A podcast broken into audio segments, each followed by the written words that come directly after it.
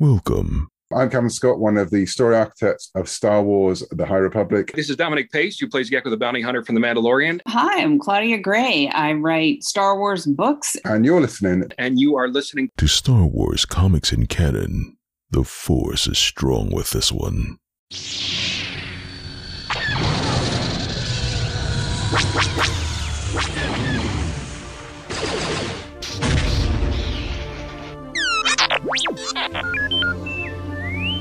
Hello there and welcome to Star Wars Comics in Canon, your guide to the wider Star Wars canon through the comic book lens. And to take you on this journey, I'm your host, Mike Burton.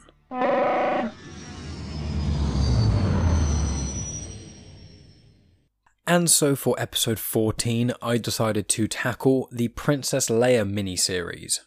Now this series has 5 issues and I've actually got it in the collection within Heroes For A New Hope.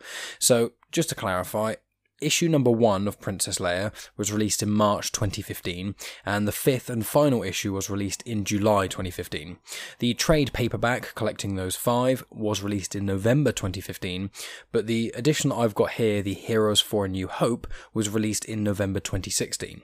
Now, just to clarify, Heroes For A New Hope, I'd really recommend people pick it up because it's got 3 different mini-series within it. It's got the Princess Leia series, it's got the Lando series, and it's got the Chewbacca series.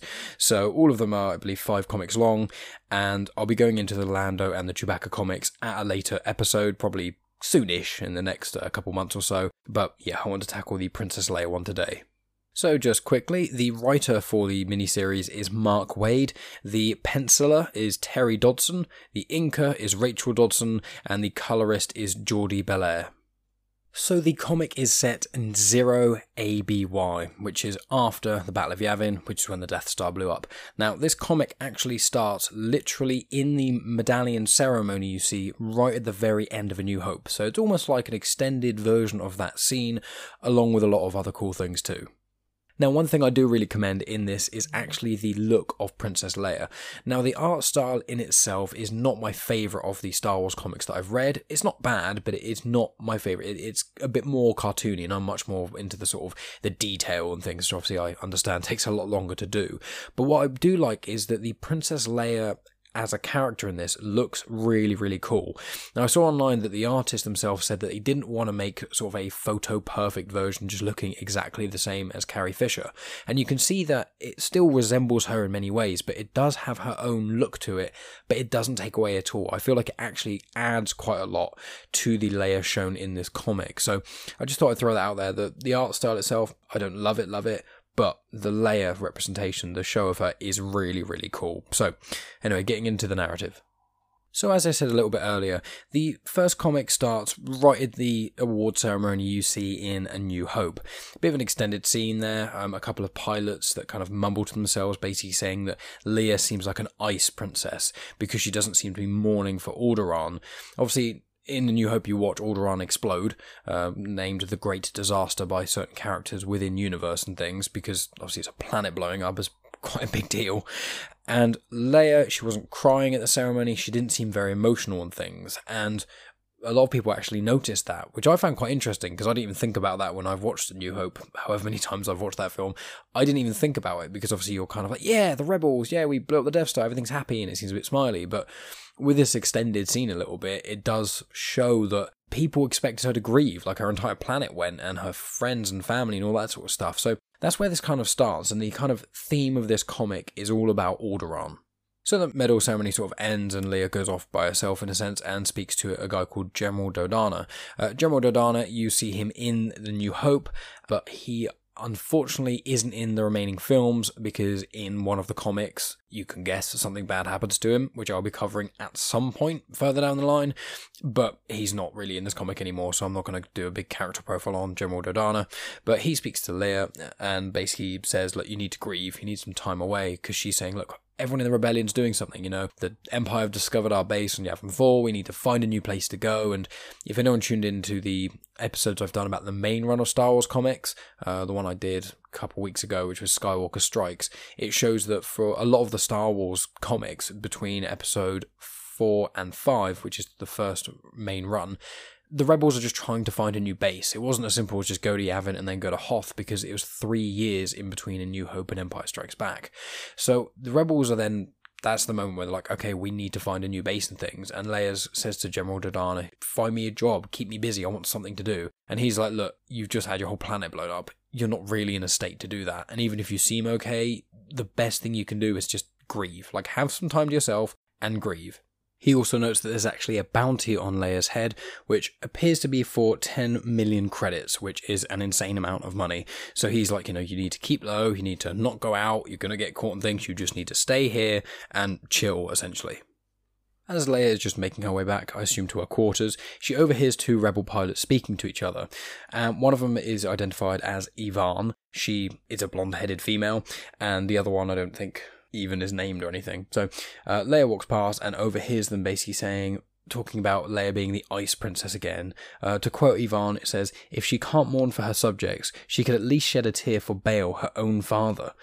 And so it's that sort of mentality that she's got. Leia turns and overhears and chimes in, and then immediately says to the gentleman who's with Evaan, soldier he needed elsewhere. He says, where? She says, I don't care, and he very quickly scurries off. Evaan bows and says to your Royal Majesty, and they basically have a discussion.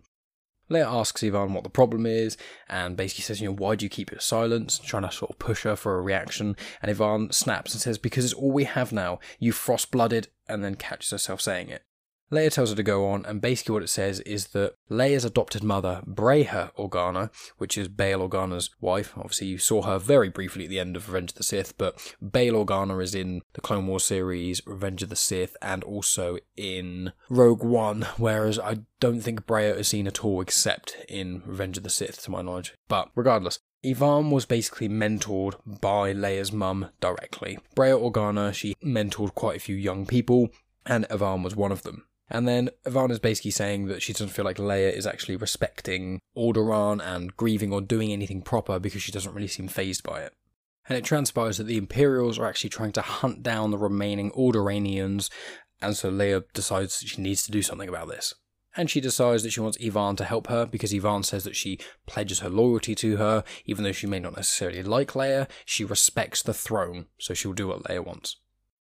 Leia basically manages to trick General Dodonna using holograms and things, basically in the middle of the night, and she sneaks out with R2 and Evaan.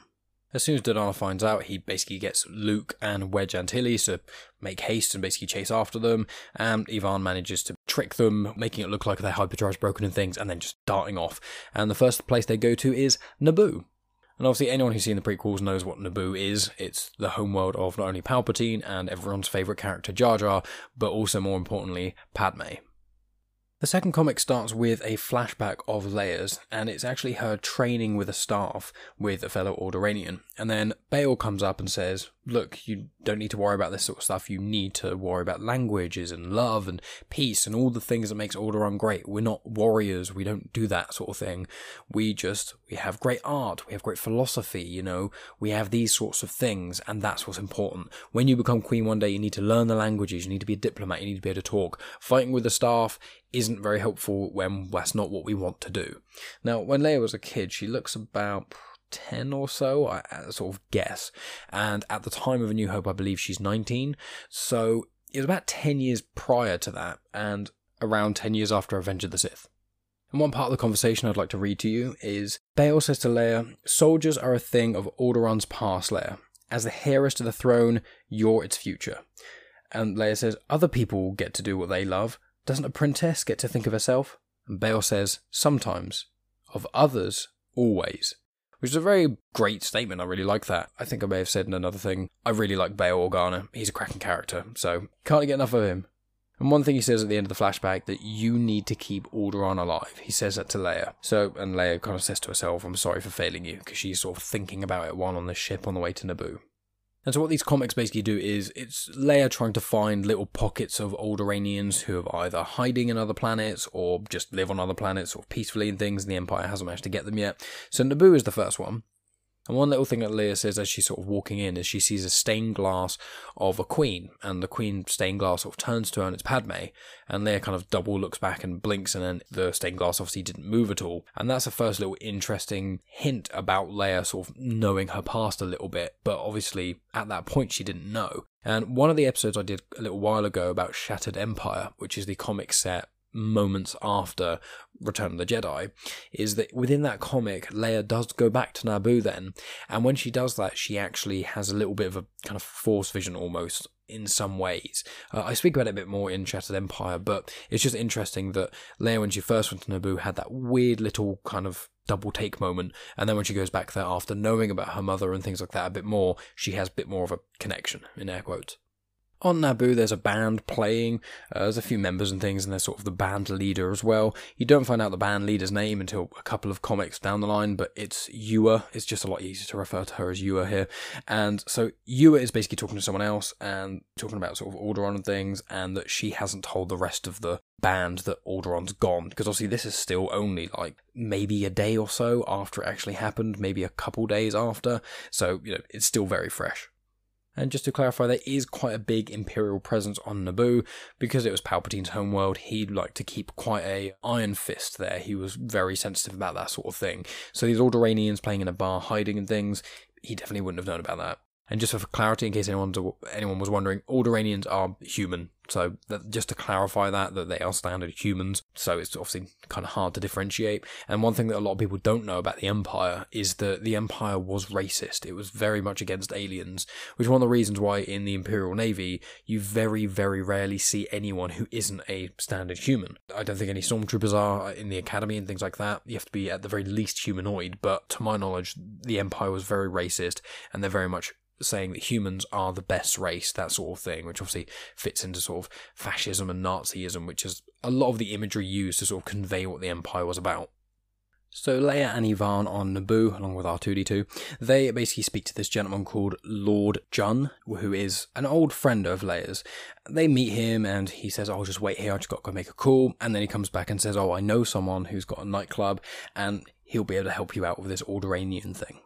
So Leia and Evaan go up to this club. They try and kind of get their way in, saying they're Imperials and things, and then something doesn't really seem right. The sort of bodyguard bouncer at the door seems like he's about to attack them, and Leia basically jumps up, headbutts him like full on. He's a pretty tall guy.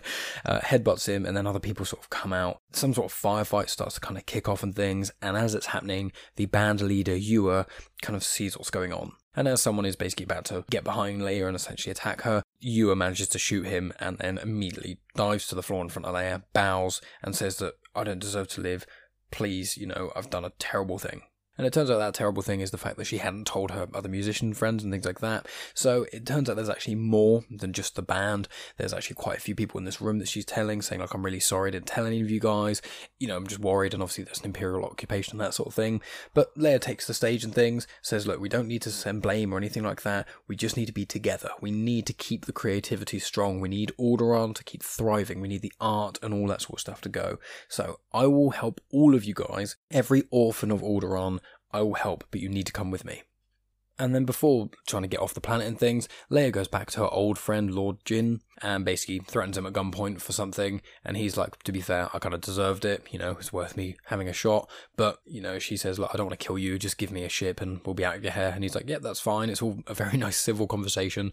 And so, yeah, he gives her a luxury sort of yacht. And what that seems to look like is basically in Phantom Menace and also in Attack of the Clones, but it's a lot more prevalent in Phantom Menace, is the big reflective shiny ship. So in Phantom Menace, what they fly to Tatooine and that sort of stuff from Naboo, it's just a fairly standard looking spaceship that's quite long nosed, but it looks like it's made out of a mirror. It's very reflective. That's what they fly out. And as they do that, they basically, you know, get on the ship and go. And it turns out one of the Alderanian orphans who came with Ewa onto the ship is speaking with her sister. And it turns out that her sister is actually part of the Imperials. And that's where that comic ends. Or as I may have said Lord Jun a couple of times then, I definitely meant Lord Jun, about that one random little character that no one really cares about that Leia got the ship off of. Lord Jun, just to clarify. And so the next comic, essentially the little sister, whose name is actually Tace, is speaking with her other sister, who is Tula. Tula is the one who's in the Imperial Navy, and Tace is the one who's on the ship. And basically Tace is saying to Tula, "Oh, it's great here being with Leia, she's really helping us out," because Tace isn't actually aware that Tula is in the Imperial Academy or anything like that. She just thinks that her sister is somewhere else in the universe chatting with her. But whenever she asks that question, her sister's quite cagey about it. But she says to her sister, oh, Leia, we're with Leia now, and we're about to go to Sullust. It's really cool, that sort of thing. And then the sister's like, oh, that's great, you know, call me tomorrow, let me know what you are, and that sort of thing. And then as soon as the screens go off, the sister turns to the Imperials and tells them exactly where Leia is. So the next planet the guys go to is Sullust. There's an Alderaan enclave in Sullust, and just for clarity, Sullust is a very hot planet. The air is still breathable, but it's got a lot of volcanic activity and that sort of things. Now, the most famous Celestian would probably be Nien Nunb, and he is most prevalent in Return of the Jedi. He is the co-pilot of the Millennium Falcon when Lando takes on the Death Star 2. He kind of has like giant mouse eyes, a weird little nosy thing, and then kind of two skin flaps that go over the sides of his cheeks and things. I did mention there was a Jedi Master who was a Celestian in the comic I did for the Fallen Order prequel comic with Sia Junder and Enoch Cordova that I did a week or so ago. So Celestian Nien Nunb, you may know him as the kind of, he makes a lot of weird noises and his bottom jaw looks very wet.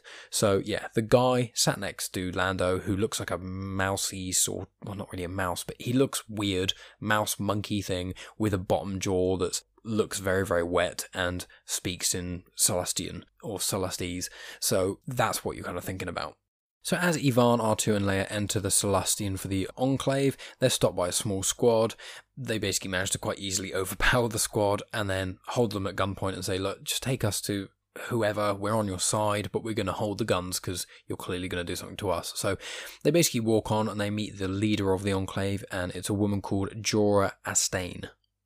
And what Leia says is, look, check the ship, we've got nothing to hide, you can do scans, here's R2, he's got a data clip, and he basically has all the information that's on the ship, you can find out all the personnel, everything about it, do a full scan, we've got nothing to hide, and then any of you that want to come with us can come. So they do, they check Leia's ship, and they say that a transmission was sent to and from some Imperials from that ship. So they immediately think that Leia's a betrayer or lying about who she is and things, and then they open fire. It's also worth noting that there was mention of an Imperial cruiser immediately entering the orbit right from then as well, which kind of backs up their own suspicions, thinking that Leia is a betrayer. So Leia and Evaan basically escape. They manage to jump down this sort of hatch after escaped being shot at by quite a lot. And as they go down there, some of the people who are shooting at them basically says, we're not going to go after them or anything like that. We wouldn't last an hour among the rock renders. And they kind of smugly say, and neither will they. As Leia and Evaan are sort of looking around for things, R2 kind of zooms off, and Evaan is like, oh, I can't believe that little bucket of rust, he's abandoning us and things. And Leia's like, nope, don't worry, R2's going to be fine, he's going to sort us out, I wouldn't worry, he's not going to run away. As that's happening, the Imperials then enter the Enclave and start shooting at some of the Alderaanians and things there, and then R2 comes around the corner where Leia and Evaan are still hidden away, flying like a speeder, and behind the speeder is this big rock being, the rock render, chasing from him from behind. Now, just to clarify, rock renders, to my knowledge, are not in any other canon content. They are exclusively in this comic, but they look like almost gigantic lizards that kind of go on their hind legs-ish, and then look like they're kind of made of rocks. There's only like two panels of them, so it's kind of hard to tell, but yeah, giant lizardy rock thing. Evaan is like, well, what kind of plan is this? She's being chased by these giant beast things. And Leia's saying, no, he's not being chased by them. He's actually trying to herd them. And then R2-D2 basically does this big U-turny thing, and the rock render goes through this wall. And as he goes through the wall, it smashes into where these area where a lot of these Imperials and the Alderaanians are all sort of fighting and things. And Evaan's like, well, I don't think that was the best idea. Surely now you've just made everything worse, as these giant rock beings that are now fighting everything. And what Leia says is actually that they're rock renders, they're not flesh eaters. And so they wouldn't kill anyone necessarily. However, one thing that they wouldn't be able to resist is the dense material made out of stormtrooper armor. So these rock renders basically go into this battle, completely really ignore all of the Alderaanians there, and eat all of the stormtroopers, thus saving the day. And while this is all sort of going on and things, there's a stormtrooper who's about to get the jump on that Jora woman, who's sort of the leader of the Enclave, and Evaan sees that and shoots the stormtrooper, saving Jora's life. It flashes back to the Empire for a moment with this ship in orbit. And one of the imps says to one of the officers, should we send down another wave? Should we send down more people? Because they seem to beat our squad. And the officer says, look, no, we'll wait. Let's let the princess get off this planet and then we'll follow her. Once all the battle and the fighting has kind of calmed down back in the Enclave, then Jora makes a big fuss and says, look, everyone, look at this woman, look at Leia, and kneel to the Princess of Alderaan. And Leia's like, oh, thank you, I'd be honoured if you guys could all join us, it'd be really cool. And Jora's saying, look, I'm really sorry, you know, you came here and helped us and things, and all that you've done for Alderaan, and all we've done is show you suspicion and things, so please show us who we are again, because we've lost our way. And Leia's like, well, it'd be good if you can keep a little bit of suspicion, because it seems like we've got a spy to catch. And that's referring to the Imperial transmission coming to and from the ship, which is obviously from that young girl who doesn't really realise what she's doing.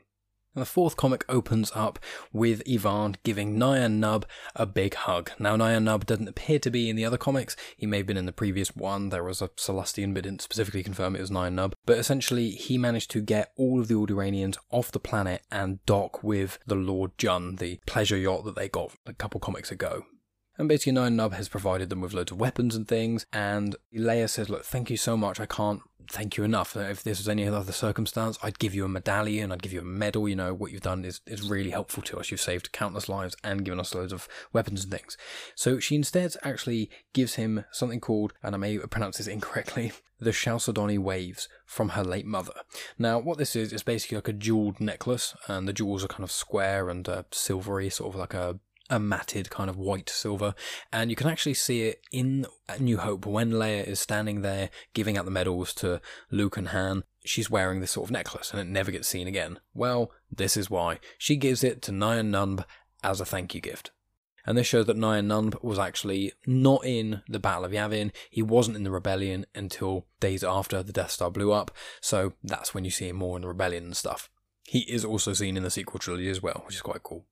Shortly after this, Jora brings in Tace in restraint, saying, look, Your Highness, I found the traitor, that sort of thing, you know, and starts kind of having a go, and Leia immediately goes, look, remove her restraints right now and leave us. Leia then speaks to Tace and things and says, you don't really seem like a traitor, sort of, tell me who the calls are from, please let me know what's going on. And eventually Tace says, I was talking to my sister Tula. She doesn't know where Tula is and things, but she's really interested in what's really going on and stuff. So what's happened is Leia says, look, well, those calls have been traced to an Imperial base, so it must be maybe your sister's a prisoner, maybe you don't really know what the circumstances are, but tonight you can speak to her like normal, and I'll just be there. I'll give you a couple of things to say and stuff, just so everything seems normal, but we can ascertain a little bit more information. Leia speaks to Ewa, the band leader, as well as Jora, the person from the Enclave, and says to both of them, look, I need you guys to go down to Aspirion, which is where Leia was intending to go, but she ends up, you know, staying so she can sort out this sort of Tace Tula situation, and says, look, you need to go down to Aspirion and things, and find these Alderanians who are stuck down there and things, and offer them to come up with us. Now, for clarity, Aspirion is another place which is only seemingly in this comic, in the canon. I can't really see any other mention of it there, so just a fun little new place. On Aspirion, all the people are red-skinned humanoids. They don't really seem to be that different from normal humans, they just have bright red skin, so kind of like the Chiss, who are basically very similar to normal humans, they're just blue. So that's kind of what they're like, and so Ewa and Jora start speaking to him and things, and they get met with the Alderanian Aspirion chief, Bayon Bayonel. As soon as they're introduced to her, Jora is immediately sort of crossed at arms and looking away and things like that. And when queried about it, Jora says, yeah, don't ask me to celebrate the dilution of our people. And Ewa's trying to be there like, look, she doesn't speak for all of us and things. And then Bayon is like, well, how many does she speak for? Like, there's clearly, if she feels this way, there's going to be other people that feel this way. So that's it. We've got nothing to discuss. I'm leaving. It then goes to Leia with Tace speaking to her sister Tula, and basically the Imperials find out that she's reading from a script or something like that. They grab Tula, pull her away, and then the Imperial officer says, look, I hope you know what you've done to your sister. And then Leia chimes in and says, look, nope, take me instead. I'll exchange my life for hers. If you give me Tula unharmed and we can take her back, you can have me. And obviously they accept. Leia is speaking to Evaan about this, and Evaan is protesting. She's saying, look, we've already got like a billion martyrs. We don't need you to go in there. You're much more important than that. And I need you. I need you to help me guide me. I need some assistance here as well. And Leia says, well, let me guide you in this regard. And then it changes back to Ewa and Jora. So Ewa and Jora are now speaking with a consul, who's the person who introduced them to Bayon, saying, look, we're really sorry about that. Jora is not seeming very sympathetic or very apologetic in any way. She's like, you know, fine, if they need an apology, just tell them we apologise. And the guy's like, oh, I'm not doing that, that's ridiculous, you know, you clearly don't seem very phased by this and things. And also, Leia couldn't even be bothered to come down and see us. And you was like, well, is that the problem here then? Is that, did you need Leia to come here? And he's like, well, I couldn't say for sure. And you was like, no, seriously, we'll get Leia to come here, clear everything out, and everything will be sorted. Back to Leia, she agrees to meet the Imperials on the planet Scaradosh. So the Lord Jun, which is the pleasure yacht, which has got all the Alderanians on it, that stays orbiting Aspirion, while Leia and just a single pilot go off to this desert planet Scaradosh to meet the Imperials to exchange Leia for Tula. Scaradosh doesn't appear to appear in anything else of canon, and it's just a desert planet like Tatooine or Jakku, things like that, so not very exciting. The Lord Jun that is left orbiting Aspirion suddenly sees hundreds of ships come out of hyperspace right in front of them. And then the final comic starts with Jora and Ewa on Aspirion, basically leaving the place they were speaking to the console and things, and they just see Bayon on like a vehicle of some sort. And so Ewa thinks, oh, this is our last chance. She runs over to him and starts saying, look, what we can do, we can get Leia to come here and speak with you and everything's gonna be fine. And he's like, I can't imagine being interested in anything she has to say. And as they walk away, Jora says, well, that's quite enough rejection for one diplomatic mission, don't you think? And then back to Scaradosh. Just as the restraints are getting put onto Leia, Evaan's ship flies down and basically saves Leia. She's shooting with this big cannon thing. And one thing Leia does that's quite cool is as she's like kind of being held by one of the Imperial officers, she stamps on his foot so he kind of jolts back. She ducks down and then one of the blaster bolts goes from Evaan and hits the officer there. There's only a couple of stormtroopers on this planet, so they all get wiped out quite quickly. And then Leia basically runs to where Evaan is. As Leia gets on the ship, she thanks Nien Nunb once again. She says, only you could have smuggled this rescue craft right under the Empire's noses. And he says something in Celestian that you can't understand. And Evaan translates and says, he says that R2 made all the difference. It's R2 who's great.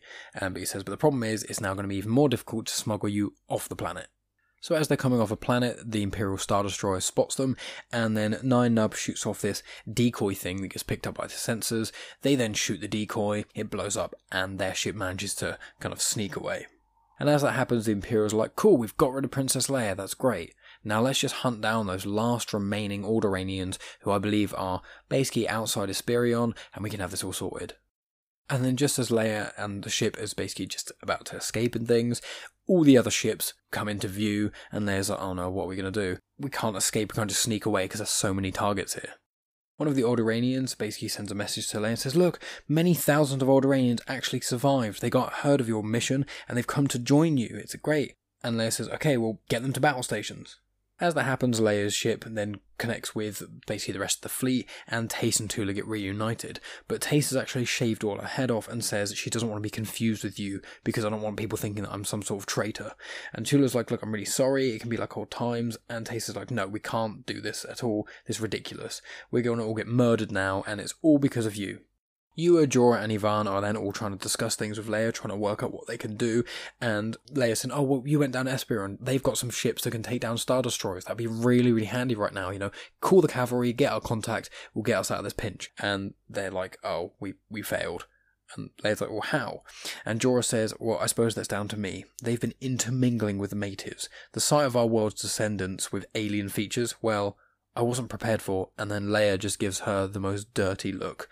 And Leia immediately says, right, everyone get out, leave. Except you, Evaan, you stay.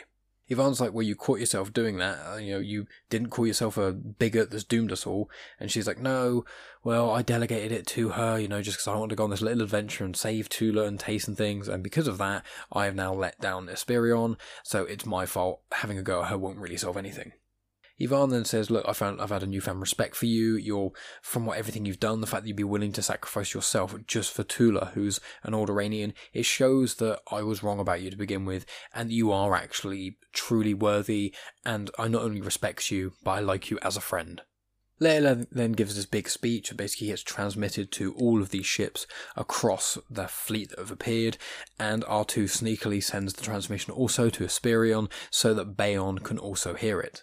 The speech is quite inspiring, and I'll read a bit of it here. She says, we will defend ourselves, but we won't land one more blow than necessary. We are not our enemy. We are Alderaan. We answer rage with wisdom. We answer fear with imagination. We answer war with hope. If one life with a single drop of Alderanian blood survives, Alderaan survives. The skirmish starts to happen a little bit, and the Star Destroyer starts destroying some of these Alderanian ships and things. Star Destroyers being pretty hard to take down, even for the best of times. And then just when things are starting to, you know, look a bit bad, this big red ship flies in, and then Leia's like, oh god, it's one of the Aspirion ships, and it blows up the Star Destroyer. Then afterwards, everyone's all celebrating and things. Leia goes up to Bayon and says, look, I really thank you so much, you came here, but what change? Why'd you come to the aid? And he says, the speech, your highness. You described the exact society I've spent my life wishing for. And she's like, speech? That wasn't broadcasted planetside. And then R2-D2 gives a cheeky little beep, and she's like, oh, you sent it to him deliberately. My hero. Obviously, R2 always being the hero of all the Star Wars films. Everyone loves R2. And then Ewa says to Bayon, aren't you worried they're going to come with some sort of counterattack and things? And he said, well, they can if they want, but they're going to have something bigger than a Star Destroyer to be able to take us down. And so Evaan says to Leia, well, where do we go from here? Leia and then Evaan are in private quarters, having a discussion and things. And Leia says, look, well, now that we've got a lot more Alderanian safe and things, I need to go help sort out this rebellion. I helped start the rebellion. I can't abandon it. I just needed to sort these things out and now need to go back to it, unfortunately. Evaan says, yeah, but they need their princess. And Leia says, okay, we'll find a new place to go and elect one. Make it a fair contest, but, you know, I really endorse you. Actually, just make sure that Jora doesn't win. And then the comic ends with a nice little montage of Leia basically getting reunited with Han, Chewie, and Luke. And then the last sort of shots is seeing that Ewa, Jora, Bayon from Aspirion, and now Evaan are all on a ship, heading into hyperspace with all the other fleet and things to basically make a new Alderaan. And Evaan is wearing a gown very similar to what Leia wears, so it's hinting quite strongly that Evaan does become their princess. But to my knowledge, that hasn't explicitly been confirmed. And also to my knowledge, none of the other characters really come into any other future stories except Evaan, funnily enough. Evaan is actually in the second Aftermath book. Now, the Aftermath books is a trilogy made by Chuck Wendig. It is absolutely amazing. And it's set straight after Return of the Jedi. And it's basically within, I think it's about a year, year and a half from Return of the Jedi to the Battle of Jakku. I won't go into too much depth about this here because I want to do a whole nother podcast about the Aftermath trilogy, or maybe one of the books. It's going to go quite dense, like 500 pages, so it's quite a lot to cram into a shorter podcast. And basically, Evaan is in it. Her name is Evaan Verlaine. She's in Aftermath Life Debt, which as I said is the second one, and she basically is Leia's co-pilot for one of the plots where Leia needs to go and find Han, essentially. Now, I actually read this comic only in the last week or so, and the Aftermath trilogy I read about last year-ish, late last year, early this year, so I didn't actually know that connection. So it's just quite a cool thing of just reinforcing one of the many reasons I love Star Wars, which is the more content you absorb, generally get rewarded in little, small, cool ways.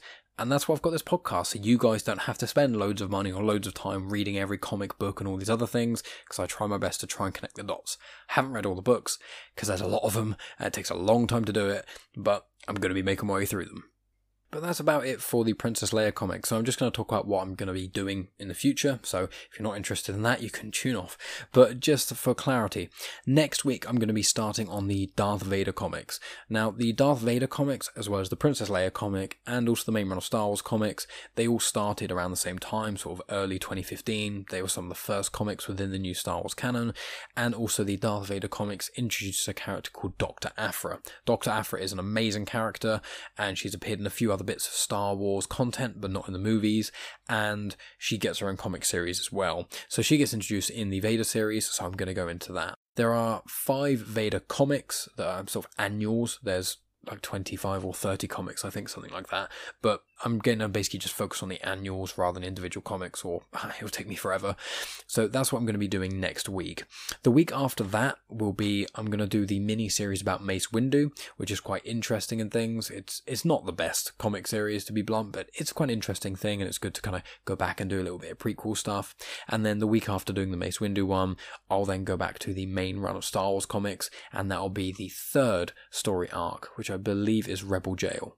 So basically, just to clarify, going forward, it's going to be the Vader comic, then something else, then the Star Wars comic, then something else, then the Vader comic, and kind of go like that, because I just want to kind of, you know, once the Star Wars comics get going, they start doing crossovers. I mean, there's a series called Vader Down. It's actually part of the Vader run of comics and the main run of Star Wars comics, and it just gets very confusing trying to explain all the timelines where everything's all different. So Thought I'd nip that in the bud just early on, but if there's any comics that you guys really want me to tackle or anything like that, I'm going to try and tackle and kind of bounce between prequels, sequels and original trilogy. I'm trying not to focus too much, but obviously in this Heroes for a New Hope collection, which the Princess Leia comic is within, there's also the Lando comic written by Charles Soule, who is probably my favourite Star Wars author, who did the second run of Vader comics, and the Obi-Wan and Anakin comic I did a little while ago, and is now doing the current run of main run of Star Wars comics, so quite prevalent he is.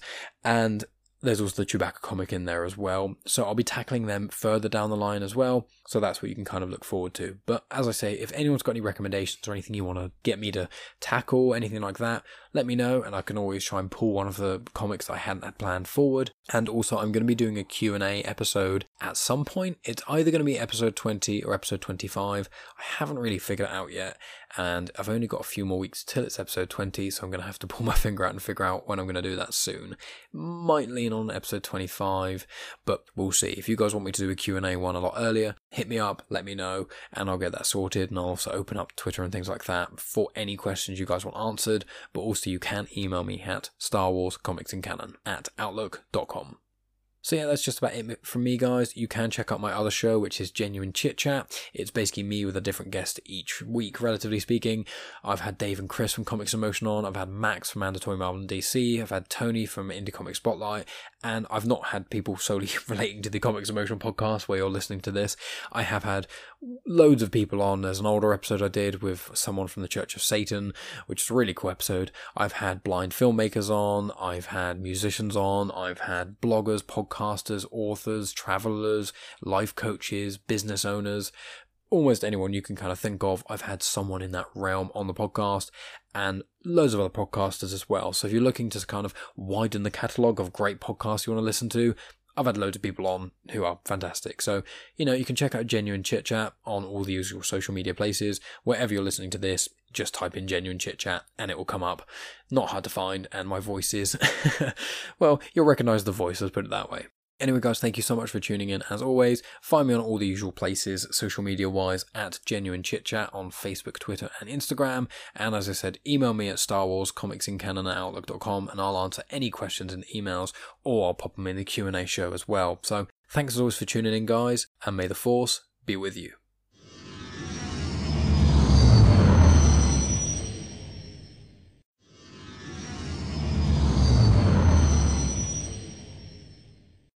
The intro for Star Wars Comics in Canon is arranged by myself, Mike Burton, and the backing music was made by Eric Matias of soundimage.org. You have just experienced host, creator, everything elser of Genuine Chit-Chat, and also the host and creator of Star Wars Comics in Canon, found on the Comics in Motion podcast, Mike Burton.